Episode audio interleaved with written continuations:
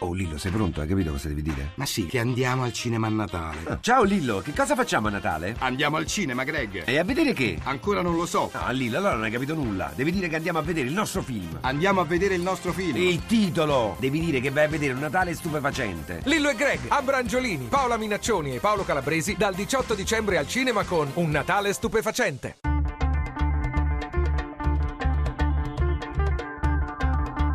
Bianco e nero. Le 18 e 12 minuti, benvenuti a Bianco e Nero 800 05 0578 è un numero verde a cui potete chiamare per dire la vostra opinione sul tema della puntata di oggi. Parleremo dell'inchiesta Mondo di Mezzo che i giornali chiamano già eh, dal suo inizio l'inchiesta Mafia Capitale e proprio su questa definizione ci interrogheremo con i nostri ospiti. Le parole mafia e capitale messe insieme hanno fatto discutere. L'inchiesta del procuratore capo di Roma Giuseppe Pignatone si fonda su un articolo celebre, celeberrimo, il 416 bis, l'associazione di tipo mafioso. E proprio così a Roma tutta la vicenda venuta fuori da questa inchiesta è una vicenda di mafia, la possiamo considerare tale? È una mutazione della mafia, è qualcosa di nuovo oppure no? Oppure è qualcosa che riguarda più la corruzione o come qualcuno dice i cravattari dei noantri? Bene, ne parleremo con due ospiti che sono Rosi Bindi, Presidente della Commissione parlamentare antimafia. Buonasera Presidente. Buonasera. E con Giuliano Ferrara, direttore del Foglio. Buonasera direttore. Buonasera. Allora, la scheda di Daniela Mecenate, prima di cominciare la nostra discussione, ci spiegherà meglio il tema della nostra puntata. Era il 2 dicembre quando i carabinieri arrestavano 37 persone su richiesta della Procura distrettuale antimafia. Esplodeva così il caso Mafia Capitale. L'inchiesta è coordinata dal procuratore capo Giuseppe Pignatone e sui 37 arrestati pesano le accuse di associazione di tipo mafioso, estorsione, usura, corruzione, riciclaggio e vari altri reati. Al centro delle indagini il sodalizio mafioso, da anni radicato nella capitale, che faceva capo all'ex terrorista nero Massimo Carminati. Il gruppo, secondo l'impianto accusatorio, avrebbe diffusa infiltrazioni nel tessuto imprenditoriale, politico, istituzionale della città eterna e avrebbe dato vita ad un sistema corruttivo produttivo ben ramificato, una vera cupola per ottenere appalti e finanziamenti pubblici dal Comune di Roma e dalle aziende municipalizzate con interessi anche nella gestione dei centri di accoglienza per immigrati. Agli arrestati verrà applicato l'articolo 416 bis, quello sull'associazione di tipo mafioso, e dunque potranno essere adottati gli strumenti di indagine e di repressione consentiti per un'inchiesta di mafia, dal carcere duro alla confisca dei beni. Ma è corretto parlare di mafia? O si tratta solo, si fa per dire, di corruzione del tutto simile a quella del Mose o di Expo 2015? Secondo alcuni commentatori è esagerato parlare di cupola mafiosa e ci troviamo invece di fronte a un gruppo di delinquenti e cravattari, come si dice a Roma, uomini d'onore alla matriciana. E voi che idea vi siete fatti? L'inchiesta ha scoperchiato una vera rete di mafia nella città eterna o la cupola a Roma è solo e soltanto quella di San Pietro? Bianco o nero? Bianco e nero, 18 e 15 minuti, 800 05 0578. Vorrei cominciare subito con il presidente Rosi Bindi, che in questi giorni con la sua commissione antimafia ha fatto una serie di audizioni importanti con il prefetto di Roma Pecoraro, con il sindaco di Roma Marino e forse ha, come dire, una sensazione più fresca della vicenda e un giudizio eh, motivato e fondato sulle cose che si è potuto apprendere in quelle audizioni. Presidente.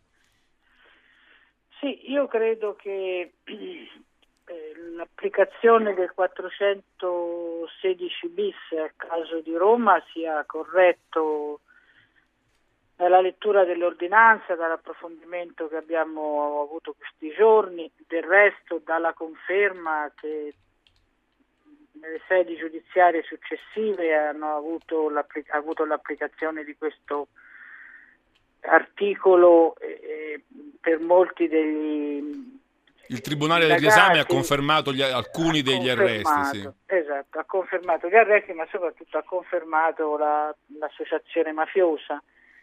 E credo che rileggendo quell'articolo che parla appunto di tipo mafioso, se vogliamo, associazioni di tipo mafioso o mh, applicazione di un metodo mafioso, ci troviamo esattamente di fronte ad una situazione nella quale è possibile applicare questo reato, applicare quell'articolo del codice penale, perché la mafia per che cosa si caratterizza, al di là del nome che porta e del territorio dove agisce e, e, e la fa da padrona. Metodo estorsivo, rapporto con la politica e con la pubblica amministrazione, rapporto di solidarietà tra i membri dell'associazione, uso del denaro e metodo ancora una volta corruttivo.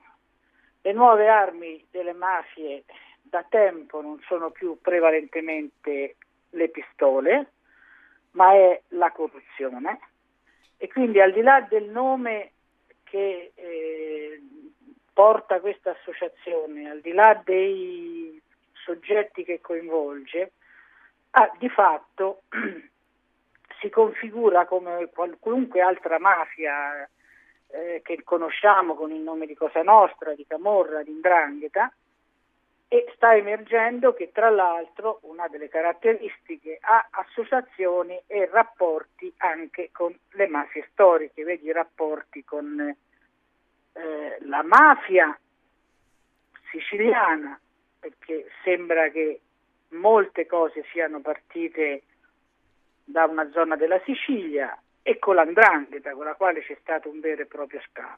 Eh, Presidente, la fermo un momento, voglio inserire il parere sì. di Giuliano Ferrara che qualche giorno fa in un articolo La Corleone dei Cravattari cominciava in maniera tranchant e diceva secondo me questa storia della cupola mafiosa è una bufala, una super cazzola tipo amici miei. Ferrara, direttore, eh, sei ancora convinto di questo o c'è stata qualche evoluzione che ti potrebbe far aggiustare il tiro?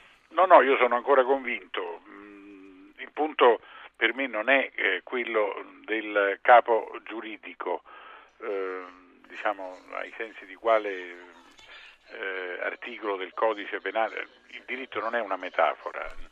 Ovviamente noi siamo il, il, pa- il paese in cui è il sistema di diritto in cui trionfano i reati associativi, probabilmente ci sono ragioni storiche, non dico di no, insomma nel, diritto anglosassone i reati associativi sono guardati con una certa no, perché il principio fondamentale del diritto è la responsabilità personale, tu devi dire c'è un delitto puntuale che è stato compiuto e da chi è stato compiuto. Quando cominci con le associazioni sai dove cominci e non sai dove finisci. Però leviamo da canto questa questione. Quando oltre all'associazione per delinquere c'è il, l'attributo all'associazione per delinquere di una metodologia e di una identità mafiosa, beh, bisogna stare molto attenti a non lavorare di metafora. Allora, il mio ragionamento è molto semplice.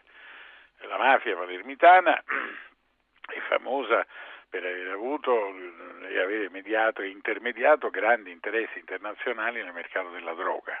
Era stata famosa prima eh, per avere intermediato grandi interessi nel settore delle costruzioni e degli appalti pubblici, cioè il rifacimento di mezza Palermo eh, è famosa perché è la, la, la, la mafia è la legge dell'omertà, non delle intercettazioni a strascico in cui tutti dicono tutti e chiacchierano. Beh, però Pignatone su questa storia dell'omertà punta molto, dice, ci, ci sono i profili di quel rapporto omertoso che farebbe... No, vabbè, adesso eh, io ho troppa stima del procuratore Pignatone per prendere sul serio un'affermazione di questo genere è parlare di omertà a proposito di gente che si confessa e straconfessa tutto eh, per telefono, insomma non, non, vedo dove sia questa omertà, non c'è nessuna omertà, c'è, c'è, la chiacchiera, questo è evidente, insomma anche, anche Pignatone sa che se per caso è legittimato a parlare di mafia, di Roma mafia, mafia capitale, tuttavia si tratta di mafia romana, insomma proprio molto romana. Una cosa autoctona. Non c'è, punto, l'omertà non c'è. E, sì, c'è un elemento di intimidazione anche molto millantata, molto chiacchierata per telefono, eccetera ma non c'è l'arsenale, non c'è la pratica, non ci sono le famiglie, non ci sono i capi mandamenti. In qualche trasmissione tu dicevi no, non ci sono i morti. Non ci sono i morti, non c'è tutta questa roba qui, non c'è, ci sono delle, delle, delle, delle, così, delle risse prospettate che sono abbastanza simili a quelle che avvengono nel mondo che cerca di recuperare eh, gli interessi dei prestiti a usura e, e spesso si, si in, in, si, si combinano proprio nel, nella stessa pompa di benzina, negli stessi colloqui, negli stessi incontri, eccetera. E poi non, sono, non c'è un'associazione vera, pesante con la politica, ci sono dei politici di mezza tacca e, e dei funzionari corrotti ai quali vengono dati delle Ma mazzette. il 416 è arrivato a Alemanno, parte da Alemanno. an- anche- Vabbè, ma su Alemanno è una cosa ridicola, vedrete che quella cascherà, sarà la prima a cascare su, eh, che il sindaco avesse una, una struttura, uno strutturale legame con la mafia come Ciancimino ce l'aveva con la mafia e che Alemanno avesse questo legame con la mafia di, di Carminati, secondo me anche Carminati è tutt'altro che un mafioso, mi sembra una cosa ridicola a me personalmente da quello che ho letto nelle carte e sui giornali. La fermo E un poi- momento, direttore, no, vorrei... no, eh, sì. no, eh, però non mi fermare, devo, No, devo dire una cosa ancora importante, Dimmi. poi, poi ti, ti cedo la parola per tutto il tempo che vorrai. Eh, insomma, il punto è questo, io non è che dico che non sono una rete eh, di violenti, soprattutto potenziali, eh, no, però ripeto, questo è un punto insormontabile per me. L'inchiesta ha rivelato che eh, c'è un appalto per la raccolta delle foglie, un appalto per l'allargamento di un campo rom su 15 in Italia Un po' di attacchinaggio. e una roba di attacchinaggio comunale e tutto è, è in carico eh, più che a una cupola, a una cooperativa 29 giugno che è stata per 25 anni il fiore all'occhiello di quella cultura assistenzialista e turbo assistenzialista e turbo solidale che la Presidente Bindi conosce Però oggi ballano perché ne è 100 stata milioni, uno- oggi ballano se- beni per 100 milioni, No, se- no, no, 100 no. milioni di euro, eh, non di Nel- lire. Sì, ma nella ripercussione mediatica, poi alla fine uno fa presto a confondere le acque. Dice è, è passato da un, eh, un bilancio di non so 10 milioni a un bilancio di 60, sì, perché è aumentato il numero degli immigrati. E poi voglio dire, le cooperative fanno quattrini, chiedono appalti, premono sui comuni, premono sulle regioni, premono sulla provincia, vanno da Letta, vanno dal prefetto, vanno dappertutto. Le cooperative sono parte, diciamo, del nostro paesaggio e panorama. Quella poi era una cooperativa, diciamo, mh, borderline, perché non era precisamente a parte che anche i colletti Ma che bianchi- c'hai acceso dietro? Perché sentiamo... No, non c'è nulla no, acceso dietro. no. Sentiamo qualcosa di, sotto- di sottofondo. No, quella ce l'avete accesa voi, non io. Ah, Può darsi che siamo noi allora. Sì. E ti posso fermare adesso perché volevo dare a, ehm, al Presidente Bindi la possibilità di capire, di farci capire se eh, condivide qualcosa del ragionamento di Giuliano Ferrara oppure no. Presidente Bindi. Ma non, non condivido il ragionamento di, di Ferrara per un semplice motivo, perché eh, io trovo conferma eh, nella ordinanza di Pignatone nella mutazione eh, profonda che hanno avuto tutte le mafie in questi ultimi anni. Dopo le stragi del 92 e dopo che c'è stata una grande reazione sociale, civile, ma c'è stata anche un- un'applicazione di misure repressive molto efficaci, le mafie hanno cambiato pelle, tutte le mafie hanno cambiato pelle. Si spara molto meno, per fortuna. Ci sono molte meno armi in circolazione o comunque se ci sono parte che c'erano anche a Roma e ci sono anche a Roma, ma se ci sono vengono usate meno, perché l'arma principale delle mafie oggi è diventata la corruzione. Quindi lei dice, ci possono non essere i morti, è- ci può essere la mafia. Ci questo- possono non essere i morti, anzi qualcuno dice che i morti ce ne sono meno perché fanno più affari. Allora, le mafie hanno imparato a penetrare dentro il mondo dell'economia legale, alcune volte anche con strumenti legali, prevalentemente con strumenti illegali come il riciclaggio del denaro che continuano a procurarsi con la droga, con la prostituzione, con, con i rifiuti, con i giochi e con la tratta di esseri umani. Eh, però penetrano nell'economia eh, legale creando rapporti di convenienza con gli imprenditori, riuscendo a creare società insospettabili con le quali vincono gli appalti.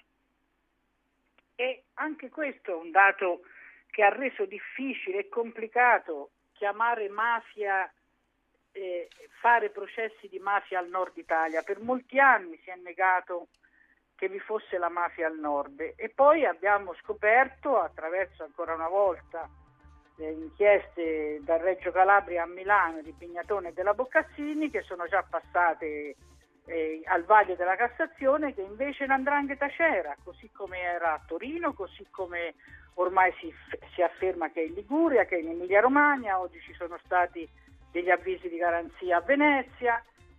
E le mafie al nord non sparano, non ostentano la loro forza, si mimetizzano e abitano il nostro mondo e noi li abbiamo lasciati penetrare perché pensavamo che abitassero il loro mondo e per il loro mondo abbiamo una legislazione molto efficace. Presidente, però la devo fermare anche lei perché sta arrivando il GR regionale, una breve pausa con le notizie dai vari, dalle varie redazioni regionali, poi torniamo a Bianco e Nero con Giuliano Ferrari e Rosi Bindi a parlare dell'inchiesta Mafia Capitale. Vi lascio con il GR 800 05 0578, ci sentiamo subito dopo.